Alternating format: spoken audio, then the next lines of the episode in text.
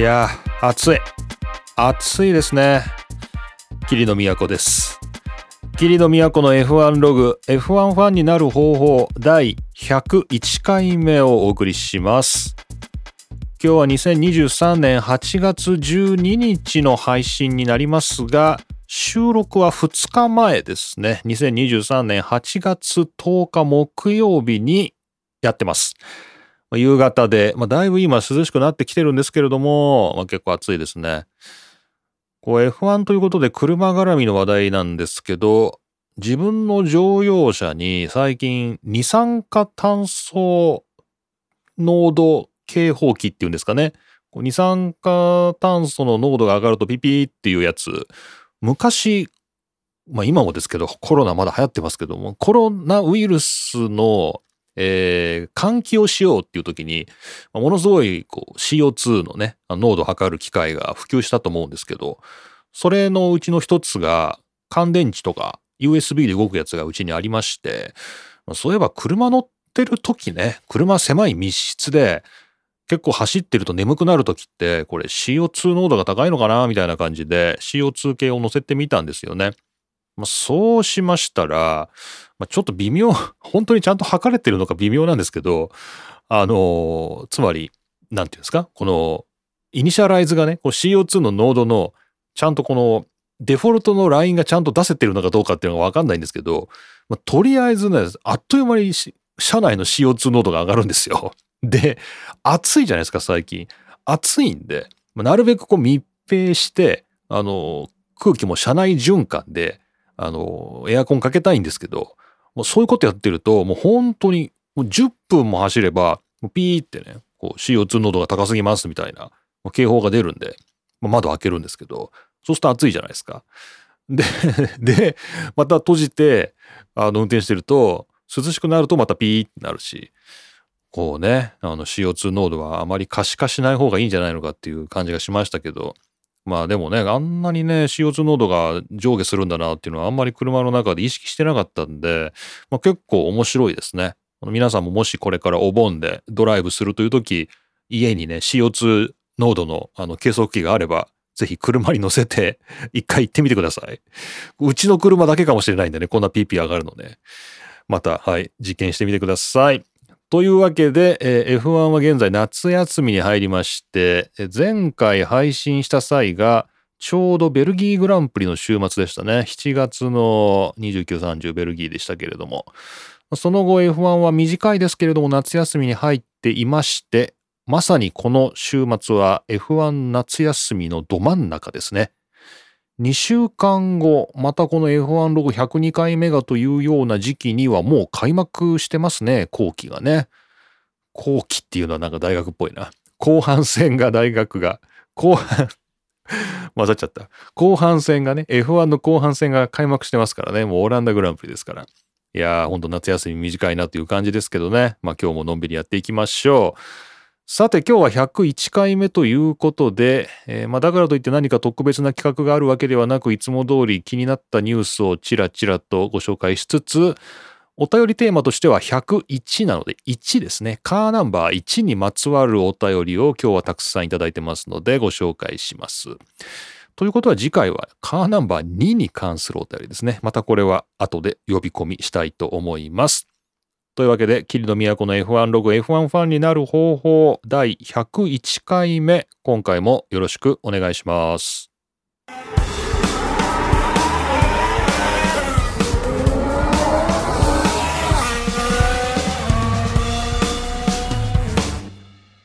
さて後半戦で注目のグランプリといえばじゅういちがつに行われるラスベガスですかね。じゅういちがつって言った今僕。じゅういちがつにあるの？本当に？本当だ。じゅういちがつのじゅうはち、じゅうくラスベガスグランプリということで。じゅういちがつなの？ じゅういち 月ってちょっと、え、もう、あ、最終戦か。次がもうアブダビなのか。とかね。まあ、そんな感じで、あの、ラスベガスいつあるんだろうと思ったら、じゅういちがつだったんですね。とはいえ、まあ、後半戦で、まあ、非常にラグジュアリーなですね。まあ、グランプリになるらしく、あの、一説にはチケット代がめちゃめちゃ高いということも出てまして、えー、飛び抜けて高いみたいですね。えー、なので、まあ、そういうね、なんていうんですか、こうアメリカでセレブが集まるというね、そういうグランプリなんでしょうけども、まあ、あの、テレビで見る限りはね、あの、十何万とかそういうチケット代もかかりませんので、まあ、のんびり見ようかなって感じですけど、まあ、面白そうですよね。で、このラスベガスグランプリの、えー、ニュースで、これは面白いなと思って、ちょっと今日ご紹介します。えー、エフワン はラスベガスグランプリでソフトドリンクのブランドリキッドデスとパートナー契約を結んだという、こちらブラックブックモータースポーツの記事です。えー、にせんにじゅうさんねんのしちがつにじゅうはちにちですね。えー、リキッドデスっていうですね、液、死の、死の液体ですか？で、です。リキッド、リキッドデス。死の液体っていうね、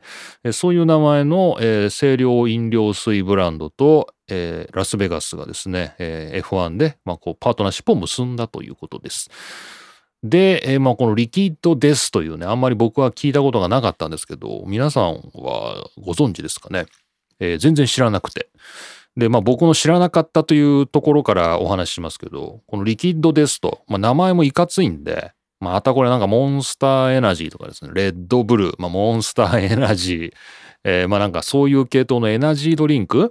エナジードリンクブランドがまた出てきたのかなと思ったんですけど、なんかね、そういう体でね、記事を読んでたんですけど、ちょっとですね、読み解けなかったんですよね、こう記事の内容が。あの、というのもですね、このブラックブックモータースポーツの記事の中でも、えー、清涼飲料水のブランド、っていうのは、まあ、これソフトドリンクね。ソフトドリンクってまあ清涼飲料水ですよね。ソフトドリンクのブランドっていうのは、えー、まあこう広告をたくさん出すことで、えー、まあファンにね、こう認知してもらうという意味ではこう エフワン っていうのは非常にいい場所だと。で、えーまあ、もちろんそのグランプリの中の飲み物としていろんなところでこれが配られる予定だと。ラスベガスのね。で、えー、このリキッドデスというのはリサイクル可能な、えー、長い缶、缶なんですね。アルミ缶なんですかね。長いアルミ缶に入っていて、えー、イベントが掲げる持続可能性ですね。サステイナビリティでも一致していると。これちょっと意味わからなかったんですけど、あの、要するにですね、このリキッドデスというブランドは、えー、缶で提供されると。それって普通じゃないのかと。エナジードリンク的には普通じゃないのかと思ってて、さっぱりですね、ちょっとこの記事の内容が英語だっていうのを除いてもちょっと理解できなかったんですけど、あのー、僕が大きな勘違いをしていました。このリキッドデスというブランドはソフトドリンクのね、清涼飲料水のブランドではあるんですけど、売ってるのは水なんですね、水。水なんですよ。水。あの、リキッドデスというのはですね、またちょっと別のあの記事をあの貼っておきます。ハフィントンポストのですね、記事を貼っときますけど、えー、バーでもダサくないただの水、リキッドデスが話題、ドクロのデザインが訴える環境問題とはっていうですね、ハフィントンポストのにせんにじゅうにねんじゅうがつじゅうしちにちの記事がありましたので、こちらも貼っておきたいと思いますが、まあ、こちら見ると写真でわかるんですけど、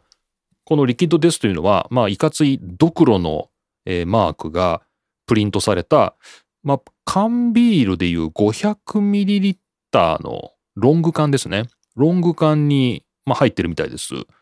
で、これが、まあ、缶に入ってるんですけど、水なんですよね。というと、さっきの缶に入っているっていうところが、まあ、分かってくるんですよ。つまり、あの、水って基本的にペットボトルに入って売ってるじゃないですか。これはあの、アメリカ行ってもイギリス行っても、まあちょっと僕アメリカのことはよくわからないですけど、イギリス行っても同じで、日本でもイギリスでも、清涼飲料、飲料水は、まあもちろん缶に入ってるものもあるんですけど、水っていうのは基本的にペットボトルで売ってるんですよね。水はね。ミ、ミネラルウォーターはね、売ってるんですよ。なんですけど、これはあの、プラスチック製品だと。ね、ペットボトルは。で、えー、これは、あの、必ずしも、えー、環境に優しくないと。リサイクルという意味でもあまり良くないと。なので、えー、あえてこのリキッドデスというのは、環境保護を訴えて、缶で水を売ってるんですね。面白いと思いましたけどね。面白いなと思って、いろんなところにビジネスチャンスってあるんだなと思いましたけど、で、このリキッドデスはただの水あるいは炭酸水をかっこいいいかついロング缶に入れて売ってるっていう、もうなんか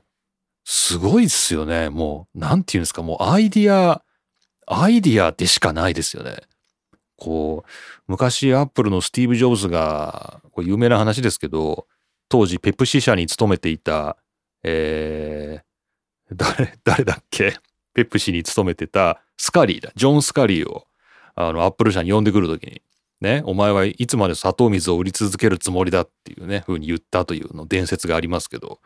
まあ、少なくとも今まで清涼飲料水は水に砂糖を添加するぐらいの、それぐらいのなんていうんですかね、気の利いたことはやってたわけですよね。ところがこのリキッドですと来たら、もうただの水ですよ。もはや開き直ってかっこいいかっこいい缶に入れて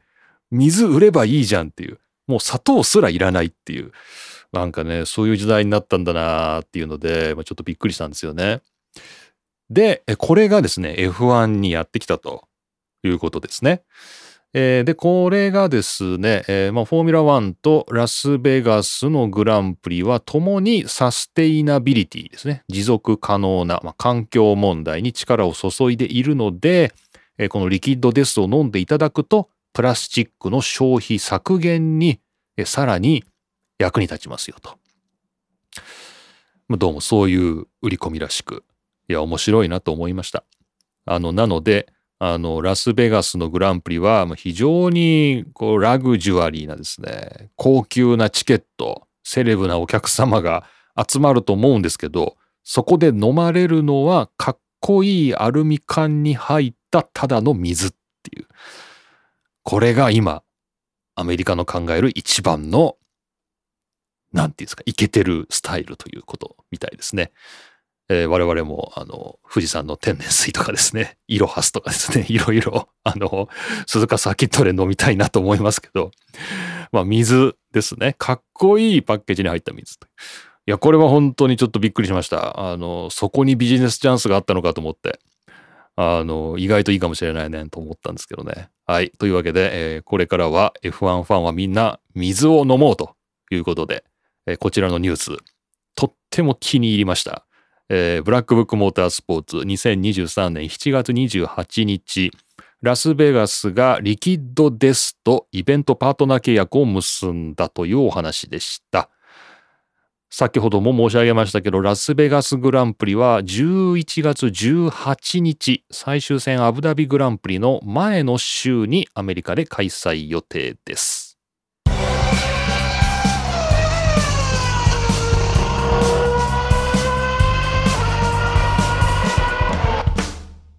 はい。いや、もうほんと水、もう衝撃すぎて。いや、もう水の話が聞ける エフワン のポッドキャストはね、世界広しといえどもこの エフワン ログだけだと思いますんで。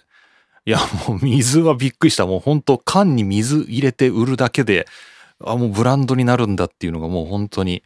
ああ、かっこいいね。本当にね、そういうビジネス、本当にもう我々を騙すっていうのが本当上手だなっていうふうに思いましたけど。はい、すいません。あの、失礼しました。で、え次はもうちょっと エフワン っぽい話題です。こちら、モータースポーツドットコム にせんにじゅうさんねんはちがつここのかの記事です。レッドブルの強み、トリック級の ディーアールエス はしばらく安泰か、ライバルが追いつくには時間がかかるというですね、モータースポーツ .com で、えー、レッドブルのこの速さの秘訣というのは ディーアールエス にもあるという。なんかですね、そういう記事があって、これちょっと面白かったのでご紹介します。えー、ディーアールエス というのは各マシーンが共通で搭載している、えーまあ、ダウンフォースを削減して、ストレートなどでですね、スピードをまあ上げるという、まあ、そういうシステムで、まあ、これ エフワン を見てない人というか、あの エフワン にあんまりあの詳しくない人に ディーアールエス って何って言われた時には、あの、まあ、マリオカートでいうところのターボみたいなね、あのあのそういうあの説明をしてるんですけど、あのキノコみたいなね、えー、まあ若干ちょっと違うんですけど、まあ、エンジンの出力が上がるわけではなくて、こうダウンフォースを減らすことで結果としてあの速度を稼ぐというね、それがまあ ディーアールエス で、でこれは各チーム共通して搭載してるわけですから、レッドブルだけが速いっていうのはおかしいんですよね。なので、えー、この記事の中にもありますけど、レッドブルは特にこの ディーアールエス を効かせた時のアドバンテージがすごいんだそうですね、今季。とにかく速いと、ディーアールエス で。なので、かなり ディーアールエス でストレートスピードを稼いでいるということで、各チームはなんかインチキをしているのではないかと。ね、各チーム共通で乗せてる ディーアールエス なんだけど、レッドブルだけそんなに速いのはおかしいということで、え各チームは何かレギュレーション違反をね、レッドブルはしてるんじゃないのかというふうに思っていたんだそうです。まあ、それはそう思いますよね。なんですけど、あのー、全くこうレギュレーションには違反していないんだけど、レッドブルだけしかやっていない秘密というのが、やっと各チーム理解したんだそうです。それがですね、レッドブルだけが、これリアウイングが薄いっていうですね、これどっかで聞いたなと思って。これ、これどっかで聞いた話だなと思ったのが、エフワン ログきゅうじゅうきゅうかいめでですね、ラルフさんからいただいたお便りで、えどうでもいいことなんですが、どうしても気になっていることがありますということで、え愛知県にお住まいのラルフさんから、レッドブルのマシーンのリアウイングのスポンサー、バイビットのロゴの位置が低すぎて見えづらいっていうですね、あの、そういうお便りがあって、確かになんかリアウイングが薄いね、みたいな。あの、なんかちょっとレッドブルだけリアウイングのロゴ見にくいよね、みたいな話を、なんかどうでもいいこととして、なんかここで話したのをよく覚えてるんですけど、どうでもよくなかったらしいですよ、これ。あのですね、まあ、厳密に言いますと、あの、リアウィングってに段になってるじゃないですか。この上のパカッと開くところと、その下に、こう、なんていうんですか、こう、下にももう一個ウィングがあるじゃないですか。この上のウィングをリアウィングといって、これがパカッと開くっていうのが ディーアールエス なんですけど、その下にある、こう、ビームウィングというらしいんですけど、その下にあるウィングが、えー、レッドブルだけ異様に薄いんですよ。異様にね、これあの、この記事でも比較で、マクラーレンですかね、マクラーレンが出てますけど、確かにリアウイングの構造がね、レッドブルとマクラーレン全く違うんですよね。で、あの、これがポイントらしくて、レッドブルだけは、このリアウイング全体が非常に薄く仕上がってて、ディーアールエス を開くと、ダウンフォースがほぼ、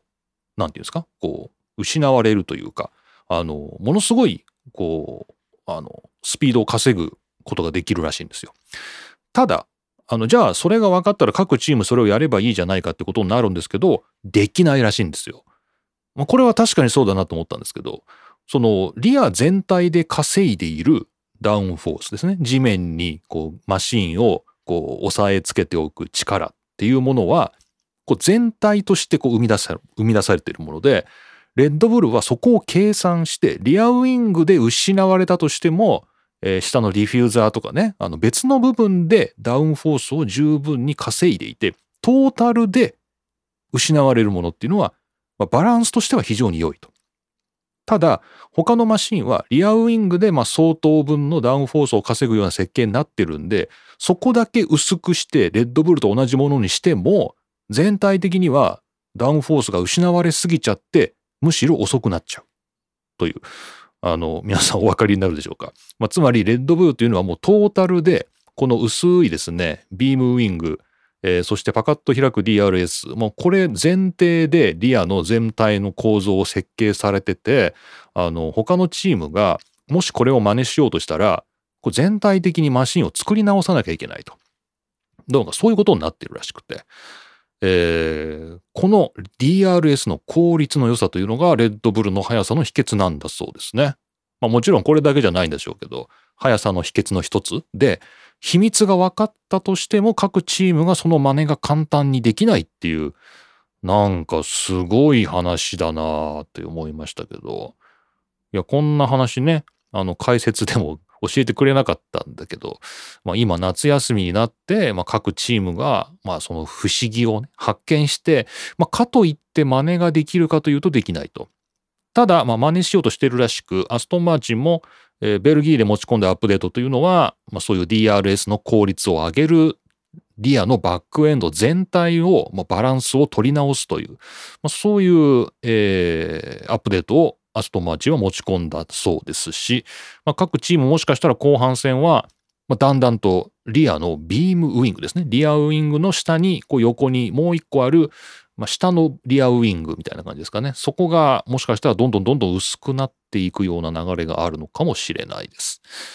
そうしますとまたどんどんこのリアウィングのロゴが見えにくくなってくるという、まあ、もしかしたらそういうことがあるのかもしれないということで、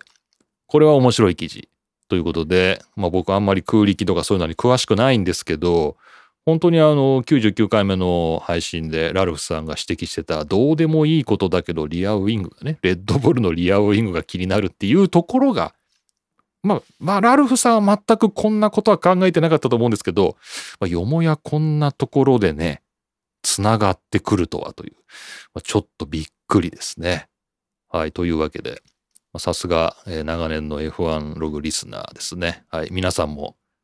気づいていたかもしれませんけれども、まあ、僕は、まあ、この、えー、モータースポーツドットコム のこのジョナサン・ノーブルの記事でびっくりして、かつそこからまた、えー、このきゅうじゅうきゅうかいめにいただいたお便りが思い出されて、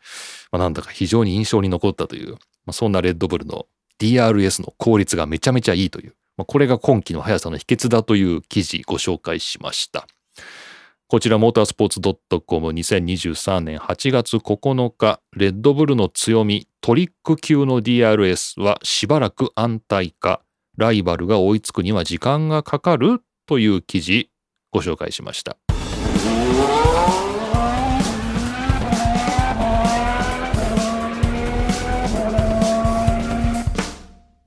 さて エフワン チームの名前がまた変わるかもって話ですね。えー、アルファロメオにせんにじゅうよねん以降はハースと提携化、フェラーリエンジンのリブランドで エフワン 活動継続の可能性という、こちらはオートスポーツウェブでにせんにじゅうさんねんはちがつみっかの記事です。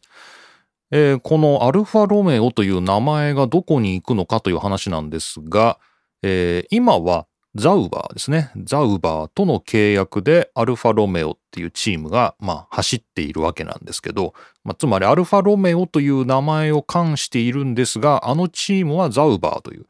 これはあの エフワン 老人会の皆さんにはおなじみの、えー、ザウバーというチームが昔あったなぁという、えー、あのチームですね。スイスですね。スイスに本拠地がありますね。ヒンビルでしたっけ。えー、ザウバーですが、まあ、それが今アルファロメオと契約してて、今はアルファロメオという名前でチームが走ってるんですけど、このアルファロメオとザウバーの契約はにせんにじゅうさんねんまつだから、こ、今年ですね、今年限り、今シーズン限りで終わるんですよね。で、そうしますと、このアルファロメオはどうなるのかということなんですけど、まあ、アルファロメオがどうなるのかということはもちろんなんですが、えー、ザウバーはどうすんのどうすんのアウディだよね。アウディが今度提携戦でしょ、ザウバーと。でもアウディってにせんにじゅうろくねんからでしょ。その間は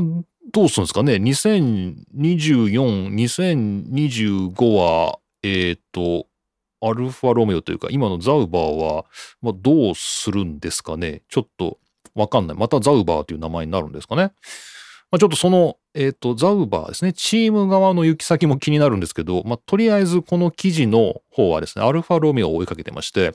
えー、アルファロメオはにせんにじゅうさんねんまつでザウバーとの契約が終わるので、まあ、エフワン 活動を終えてもいいんですけど、まだちょっとマーケティング的には エフワン に席を置きたいと、エフワン でもうちょっとやりたいという意向がありまして、えー、モナコグランプリの週末からですかね、いろいろ話し合いがあって、ハースと組むということになりそうだと。えー、となりますと、ハースは今フェラーリエンジンを積んでますけど、これをアルファロメオという名前のエンジンでパワーユニットにするということで、にせんにじゅうよねんのハースは、えー、アルファロメオになんのどういうことになるんですかね。ブイエフにじゅうよん アルファロメオ。だから、ハースアルファロメオってことになるんですかね。えー、アルファロメオのロゴがシャシーに入るということみたいですね。なのでちょ僕はどっちかって言ったらザウバーですよね。こう今のアルファロメオっていうチームがどういう名前になるのかの方が気になりますけど、えー、とりあえずアルファロメオはハースとくっついて、ハースのフェラーリエンジンがアルファロメオエンジンとアルファロメオのパワーユニットということに、まあ、名前を変えて、まあまあ、広告活動を継続するということになるみたいですね。でこれはまだ正式に発表されてないもので、えー、っとどこかで発表はされるだろうと、まあ、おそらくハースのホームグランプリであるアメリカグランプリの週末ぐらいに正式な発表があるのではないかということです。ちなみにこのフェラーリというエンジンですね、フェラーリのパワーユニットというのをアルファロメオに変更するというのはフェラーリ側は OK なのかと、まあそういうことですよね。今はハースがフェラーリのパワーユニット積んでるんですけど、これがえっとアルファロメオになるわけですから、フェラーリ側は OK なのかということなんですが、えーまあこれはもちろんフェラーリが同意したことだと。でこの記事の通り読みますと、フェラーリ社というのはアルファロメオが所属するステランティスグループの一員ではないんで、まあ、グループ企業ではないと。フェラーリとアルファロメオは同じグループに所属はしていないんだけど、どっちも同じオーナーが大部分を所有していると、えー、アニ、アネッリ・エルカーン家というところですね。そこが、えー、大部分を持っているので、まあ、つまりグループ会社は違うと。フェラーリとアルファロメオはグループ会社ではないんだけど、どっちも同じ、まあ、お金持ちが、えー、大部分を持ってるんで、まあ、オーナーがいいと言えばいいんだろうと。ね。だから、フェラーリを、まあ、アルファロメオに変えるんだというのも、まあ、現場レベルでは抵抗があるかもしれないけど、まあ、オーナーは同じなので。グループは違うんだけどオーナーは一緒なんで、これは OK だということなんじゃないのかというふうに、まあ、このオート、オートスポーツの記事では推測されてますね。まあ、一体どういうことだったのか、またね、お金の、お金のやり取りみたいなね、そういうのも当然あったんじゃないのかなと思いますけれども、えーまあ、アルファロメオは行き先が無事決まって、えー、今後、このザウバーというチームは、ややこしいですね。この今のアルファロメオというチームはにせんにじゅうろくねんからアウディになるので、まあ、それに先んじて今年末でアルファロメオとザウバーの契約が終わるんですけど、アルファロメオはハースとくっつくことになりましたと。で、ザウバーはどうなるのにじゅうよん、にじゅうごとにねんかんはザウバーで走るんですかね。ちょっとその辺がわからないんですけど、えーとまあざーっと今見てますけど、他の記事でもちょっとわかんないんで教えてください。はい、わかんない、教えてくださいということでした。はい、えー、というわけでご紹介した記事はアルファロメオにせんにじゅうよねん以降はハースと提携化、フェラーリエンジンのリブランドで エフワン 活動を継続の可能性というオートスポーツにせんにじゅうさんねんはちがつみっかの記事をご紹介しました。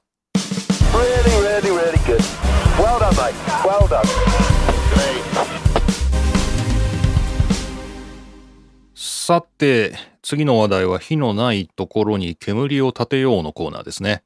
えー、このコーナーでは桐野都が一見関係ないふたつのニュースを無理やりつなげて、えー、陰謀論を唱えようというですね、そういう面白いコーナーになっております。えー今日はですね、まず一つ目は、この エフアイエー の会長のベン・スレイヤムがですね、改めてじゅういちばんめの エフワン チームを我々は認証するというですね、そういう、えー、プロセスを非常に強調する、そういう意思を示しています。こちらは英語の記事ですね。にせんにじゅうさんねんはちがつよっか、なぜベン・スレイヤム エフアイエー の会長は、えー、批判、多くの批判を受けているにもかかわらず、新しいチームを エフワン に呼び込もうとするのかっていうですね、えー、そういう記事があります。これもしかしたら モータースポーツドットコム で日本語にもなってるかもしれないんですけど、たまたま見つけたのが英語だったので英語でご紹介しています。で、まあ、こちらの記事がある一方では、今アルピーヌがですね、揺れに揺れていて、えー、チームの首脳陣が大量に離脱しているというですね、そういうニュースも出てますね。こちらは日本語で、モータースポーツドットコム、アルピーヌ エフワン に激震、チーム首脳陣が大量離脱。サフナウアー大王、パルメイン、フライト、ベルギーグランプリを最後にたかたもとは勝つと発表と。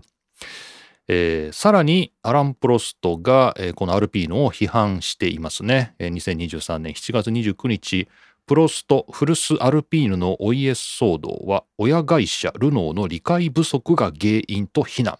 何度 エフワン は簡単に管理できると聞いたことかっていうですね、まあ、そんなような、えー、元 エフワン ワールドチャンピオンかつ、えー、このアルピーヌルノーの相談役もやってきたアラン・プロストが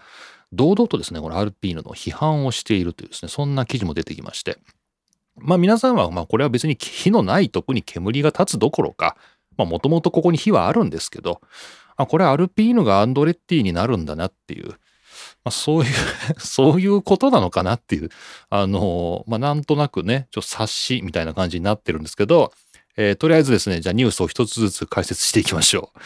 えー、まずこのベン・スレイアムが、えー、エフワン にじゅういちばんめのチームを、あるいはじゅうにばんめのチームをというですね、そういうことであの募集プロセスを動かしていって、えー、正式にまあこう認証していく予定なんですね。このチームは エフワン に参戦するにふさわしいというのをね、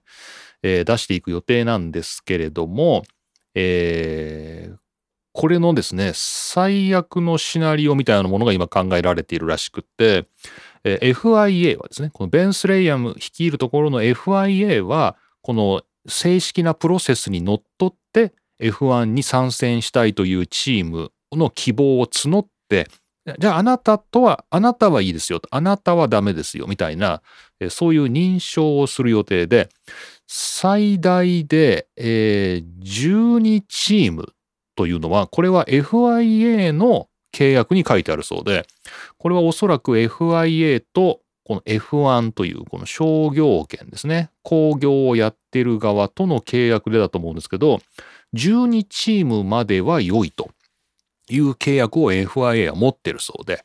その契約を盾にして エフアイエー はあとにチーム エフワン に増やすということは可能だと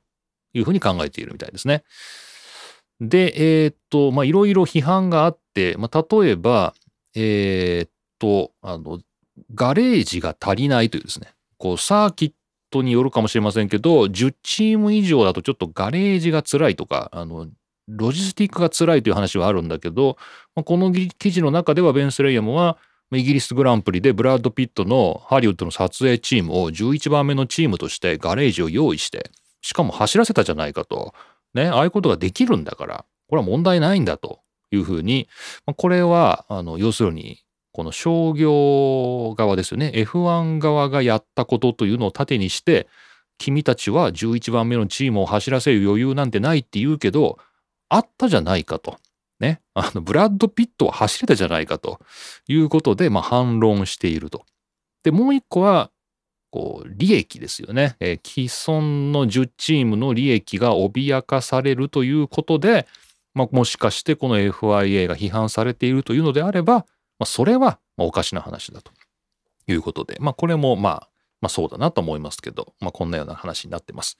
で、ここで最悪のシナリオというのは、 エフアイエー は新規参入チームを認めると、だけど エフワン が拒否するっていう。そういうあの最悪のシナリオがですね、現在想定されているらしくてですね、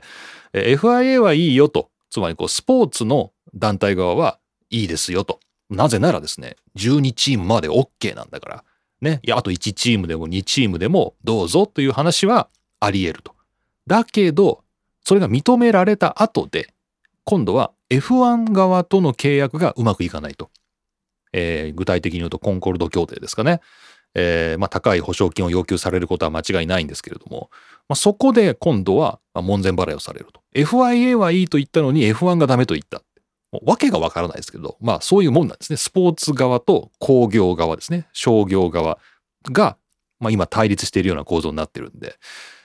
例えば今今最有力なのはあのアンドレッティキャデラックですね。アンドレッティアメリカのチームが、まあ、認められるじゃないのかというような流れではありますけど、仮に エフアイエー が認めたとしても エフワン 側ですね、ステファノ・ドメニカーリ側がダメだというと、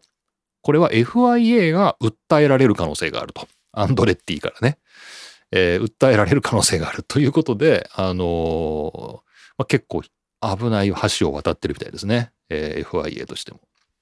まあ、こういうことがあるみたいです。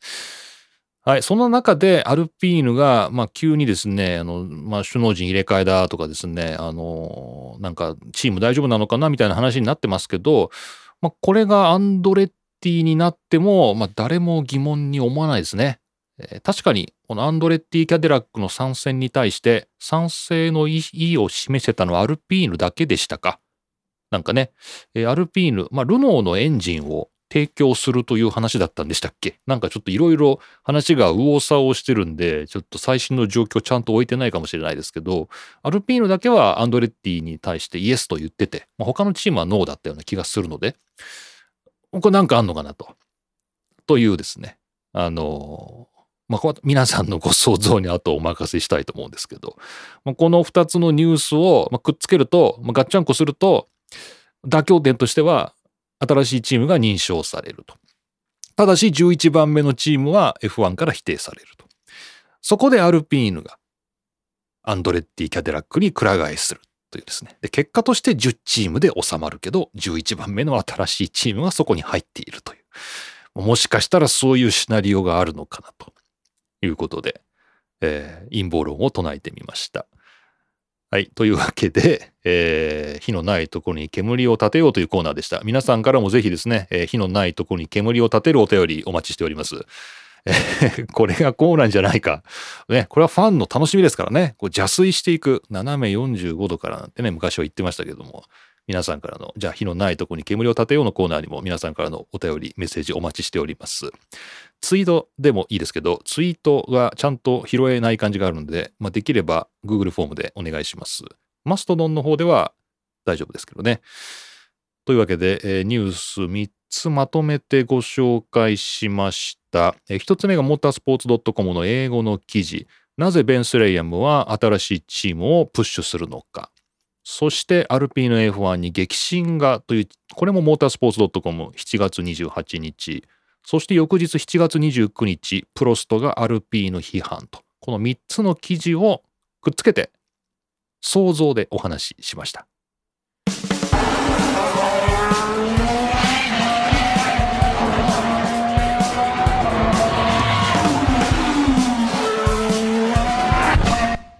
はい、お便りメッセージのコーナーです。この番組宛てのお便りは Google フォームで受け付けております。Google フォームのリンク、番組の詳細欄等にありますので、そこからリンク飛んでお願いします。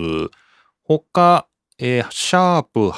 エフワン ログというハッシュタグでもマストドンで拾っています。あと、たまにツイッターも見に行きますので、X ですか？ X も見に行きますので、シャープ エフワン ログでも拾えるかもしれません。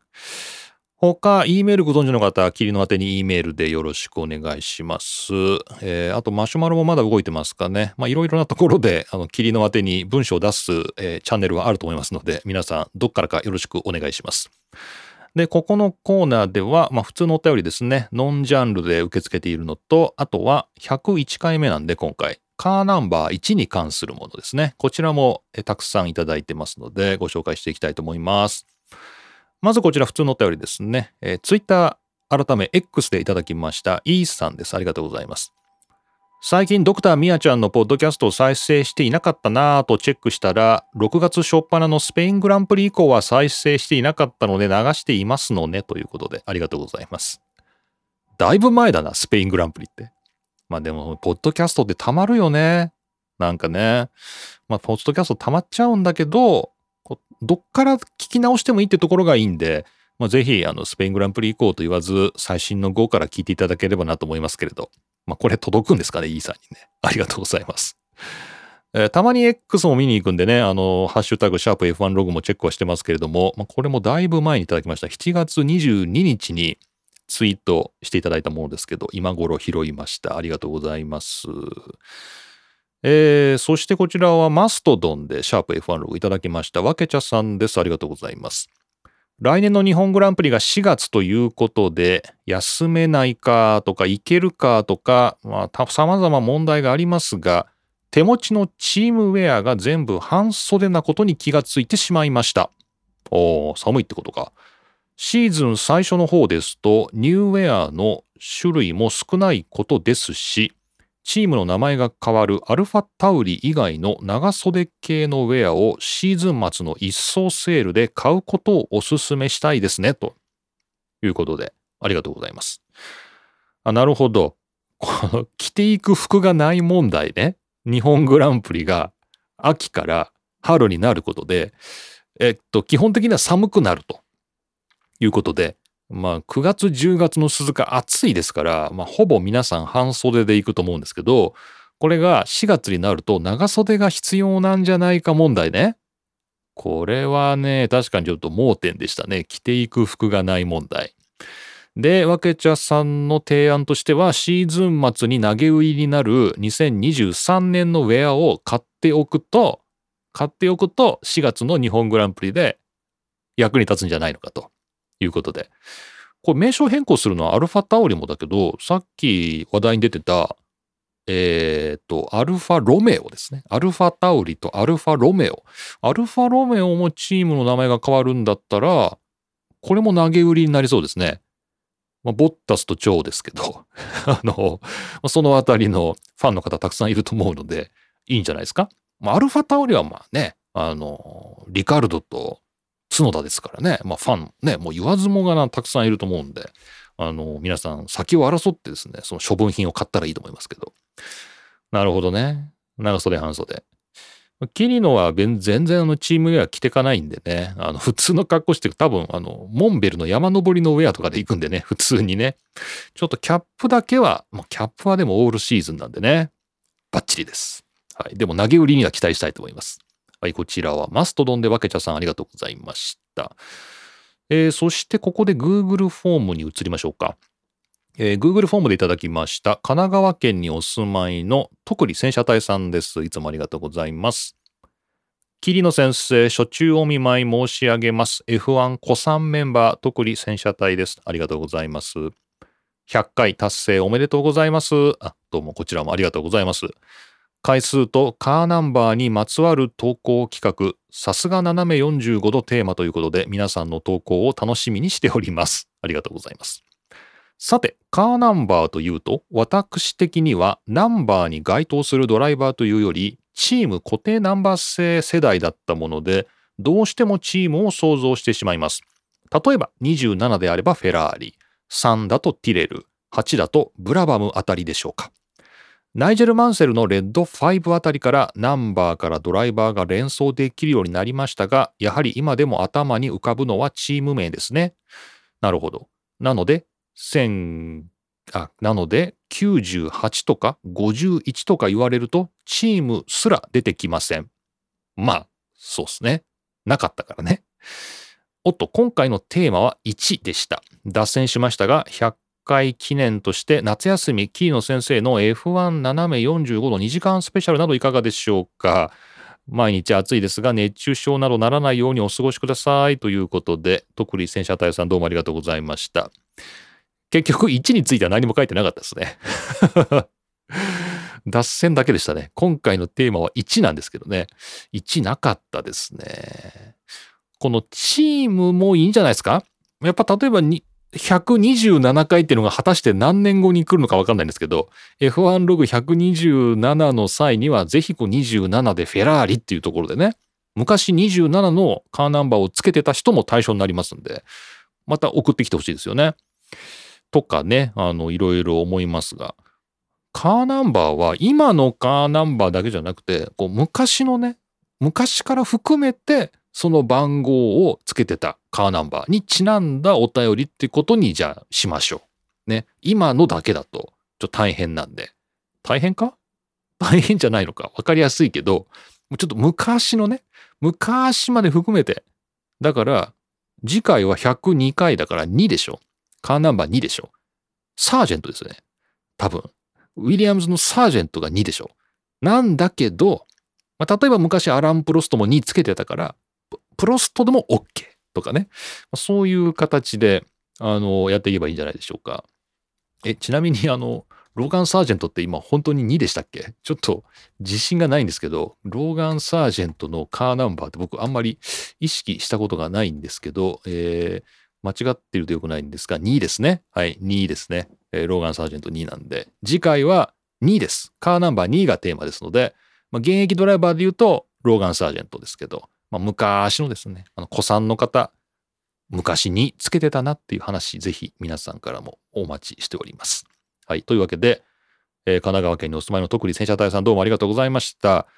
夏休み、桐野先生の エフワン 斜めよんじゅうごのにじかんスペシャルって、これまあ夏休みなんで逆でしょ。夏休みなんで配信なしでしょ。ね。にじかんやっても意味ないんで。むしろ夏休みをいただけるっていうんであれば、えっと、次の、えー、いつですか ?はちがつのにじゅうろく配信を休みます。休みます。休ませていただけるんであれば、あの、ぜひ休みたいと思いますけど、まあ、皆さんからのお便りで、えー、判断したいと思いますが。はい、夏休みいただけるんであれば、スペシャルどころか休むぞっていうね、話でありがとうございます。さて、そしてまたマストドンに戻りまして、えー、こちらは、えー、ハシームさんですね。ありがとうございます。エフワン ログで話題のゲーム、エフワン マネージャー。ああ、エフワン マネージャーね。こう、去年のやつがね、こうバグも放置してそのまま開発が終了になったということで話題の エフワン マネージャー。プレイステーションストアでトライアルプレイができるゲームとして設定されていたのでやってみました。あ、プレステファイブで遊べるんですかね。トライアルでやった限りでは全く意外にもとっても面白いです。おー、いや、よかったじゃないですか。まあ、どこがというとキリがなくなり長くなるのでやめておきますが、私はおすすめですという。エフワン マネージャー。これ今何 ?エフワン マネージャーって。遊べんの ?エフワン マネージャー ピーエスファイブ。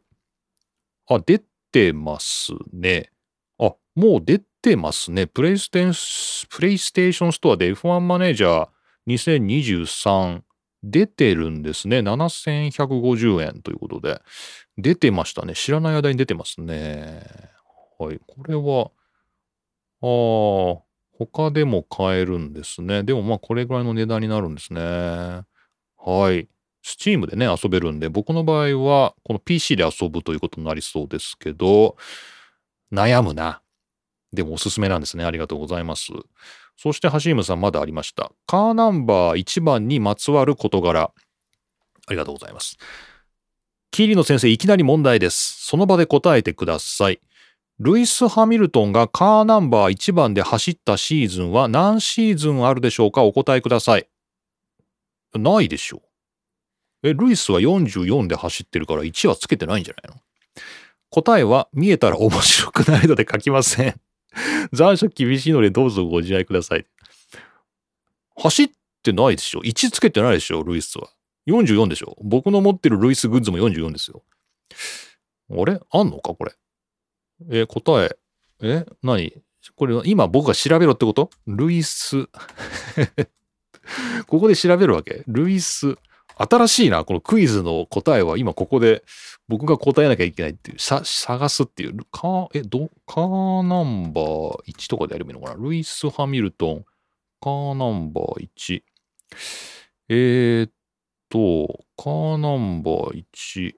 あ、カーナンバーいちで走行したハミルトンっていう記事があるな。え、どういうこと？なんか走ってんの？カーナンバーいちで走行。にせんじゅうきゅうねん。え？どういうこと？ちょっと待って。今読まなきゃいけないの。僕、この記事を。えー、っと。え、にせんじゅうきゅうねんアブダビグランプリの、えー、っと、フリープラクティスいちで、マシンのフロント部のみいちに変えて、ハミルトンが走行した。え？あ、そうなの？え、ちなみにさらににせんじゅうはちねんのアブダビでもハミルトンは特例でフリープラクティスいちのみカーナンバーいちを使用。その理由はチームが喜ぶから。あ、ほう、そうなの？で、他の記事だとカーナンバーいちはダサいっていう記事もありますね。ハミルトンの発言でね。はい。ということで、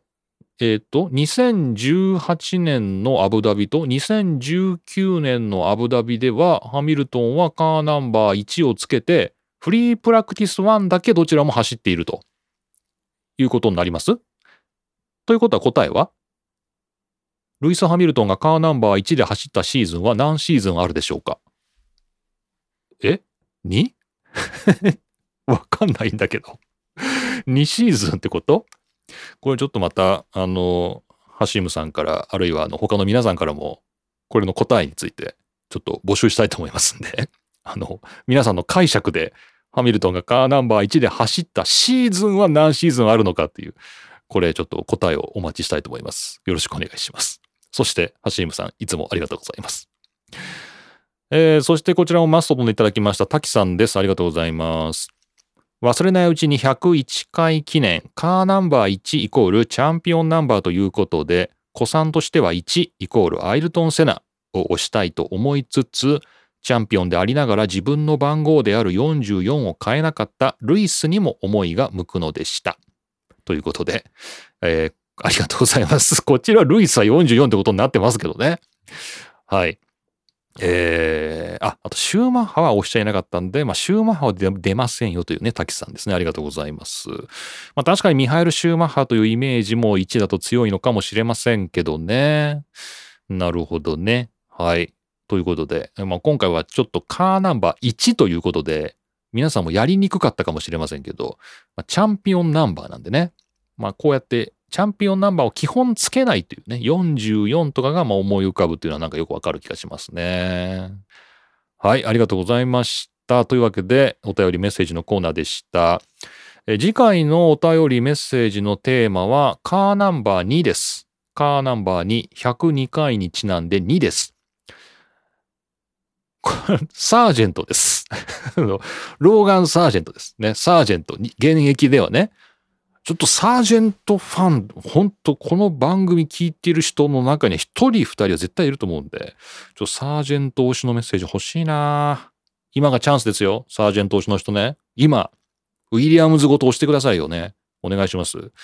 あとは、まあ過去のにですね。まあそれこそ僕が思い浮かぶのは、デーモンヒルがゼロをつけた時のにが、ウィリアムズ・アラン・プロストだったっていうね。まあ、そういう、きゅうじゅうさんねんですかねの話ぐらいが思い浮かぶので、まあ、プロストもいいなと思いますけれど、まあ、にいで皆さんよろしくお願いします。まあ、セナのね、チームメイトっていうことでもいいですよね。ベルガーですか？ベルガーにだったの？これもわかんないんだよな。ゲルハルト。これ調べないともう全然わかんないんだけど、ゲルハルト・ベルガーはカーナンバーにをつけていましたかってチャット ジーピーティー に聞きゃいいんだよね。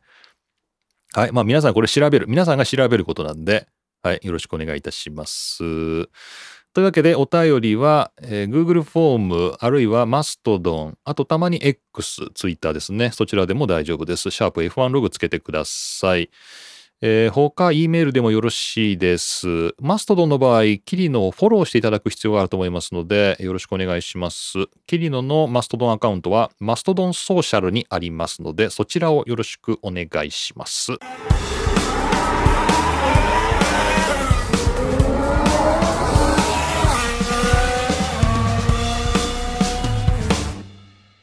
はい。というわけで、今回も何一つ盛り上がることなくチェッカーを迎えました。霧の都の エフワン ログ、エフワン ファンになる方法、第ひゃくいっかいめでした。記念すべきね、ひゃくいっかいめでしたけどね。まあ、今まで以上に適当な配信になりまして。ありがとうございます。皆さんからのお便りがね、心の支えですね、本当にね。こう、また鈴鹿でね、あの、何人か、あの、土日と行く予定なんですけどね、またお会いできればなと思ってるので、またやりますか。インタビュー企画。インタビュー企画やると、あんまこう、なんていうんですか、たくさんの人とまとめて会えないですよね。あの、どうしたらいいんですかね。こう一人一人会うってなると、こうタイムスケジュールの管理とかさっぱりできないんで、ほんと困っちゃうんですけど、まとめて撮るとかそういう風にしたらいいのかな。ちょっとまた皆さんからいいアイディアがあればね、あの、ほんといただきたいですけれども。また、はい、鈴鹿に合わせて、あの、お便り出してた〇〇ですみたいな感じで会えたら楽しいですけどね。えー、よろしくお願いします。さて、えー、そんなわけで今 エフワン は夏休み期間ですけれども、スケジュールの確認をしてお約束終わりたいと思います。夏休み明け後半戦はオランダグランプリですね。はちがつにじゅうしちにち決勝です。そしてその後イタリアグランプリ、くがつみっか決勝ですね。そしてもうその後はもうシンガポール、日本とにれんせんですね。くがつじゅうしちにちシンガポール、くがつにじゅうよっかジャパンということで、はい、早いですね。あともうよんせんで鈴鹿ということで、なんかそわそわしますが、皆さん準備よろしいでしょうか。はい。ということで、えー、今回はこんなところでお開きにしたいと思います。桐野都の エフワン ログ エフワン ファンになる方法だいひゃくいっかいめ、今回も桐野都がお送りしました。また次回お会いしましょう。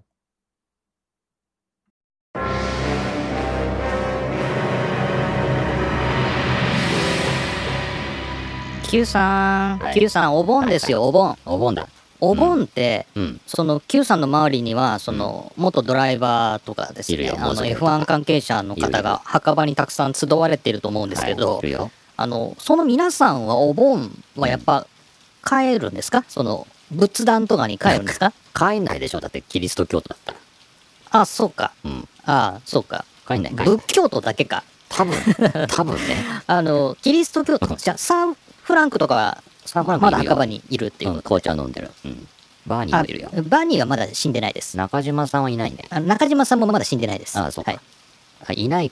ていうのはあれだ、はい、まだ死んでないからいないんだ、ね、今お盆で帰ってるからいないんじゃなくて、はい、あんまそこ、あんまそこ掘らなくていいですから。あ、そうなの、中島さん多分、ね、はい、で今日の話題としてはえ、何、ニコラス・ラティフィがレーシングキャリアを引退っていう。急に飛んだね話題がお盆からラティフィラティフィです。お、でもいいじゃないですか。いいでしょう。大相撲引退後のちゃんこ屋みたいなんでしょ。まあ、ちゃんこ屋はやらないらしいですけど、そりゃそうだよ。大学院に通って、エムビーエー を取得して、実業家になるっていう、うん、まあ、いわばお父さんの後を追うっていう感じですかね。そうだよね。だから、むしろそっちが本当の人生なんじゃないのか。あ、まあ、そうかもしれないです。レーシングキャリアが、うん、まあちょっとこう若き日の冒険で、はいはいはい、この今の方キャリアが本筋なんじゃないの、うん、じゃあラティフィは家に帰ってきたみたいな。おかえりニコラス、おかえりラティフィっていう感じなんですかね。お盆だから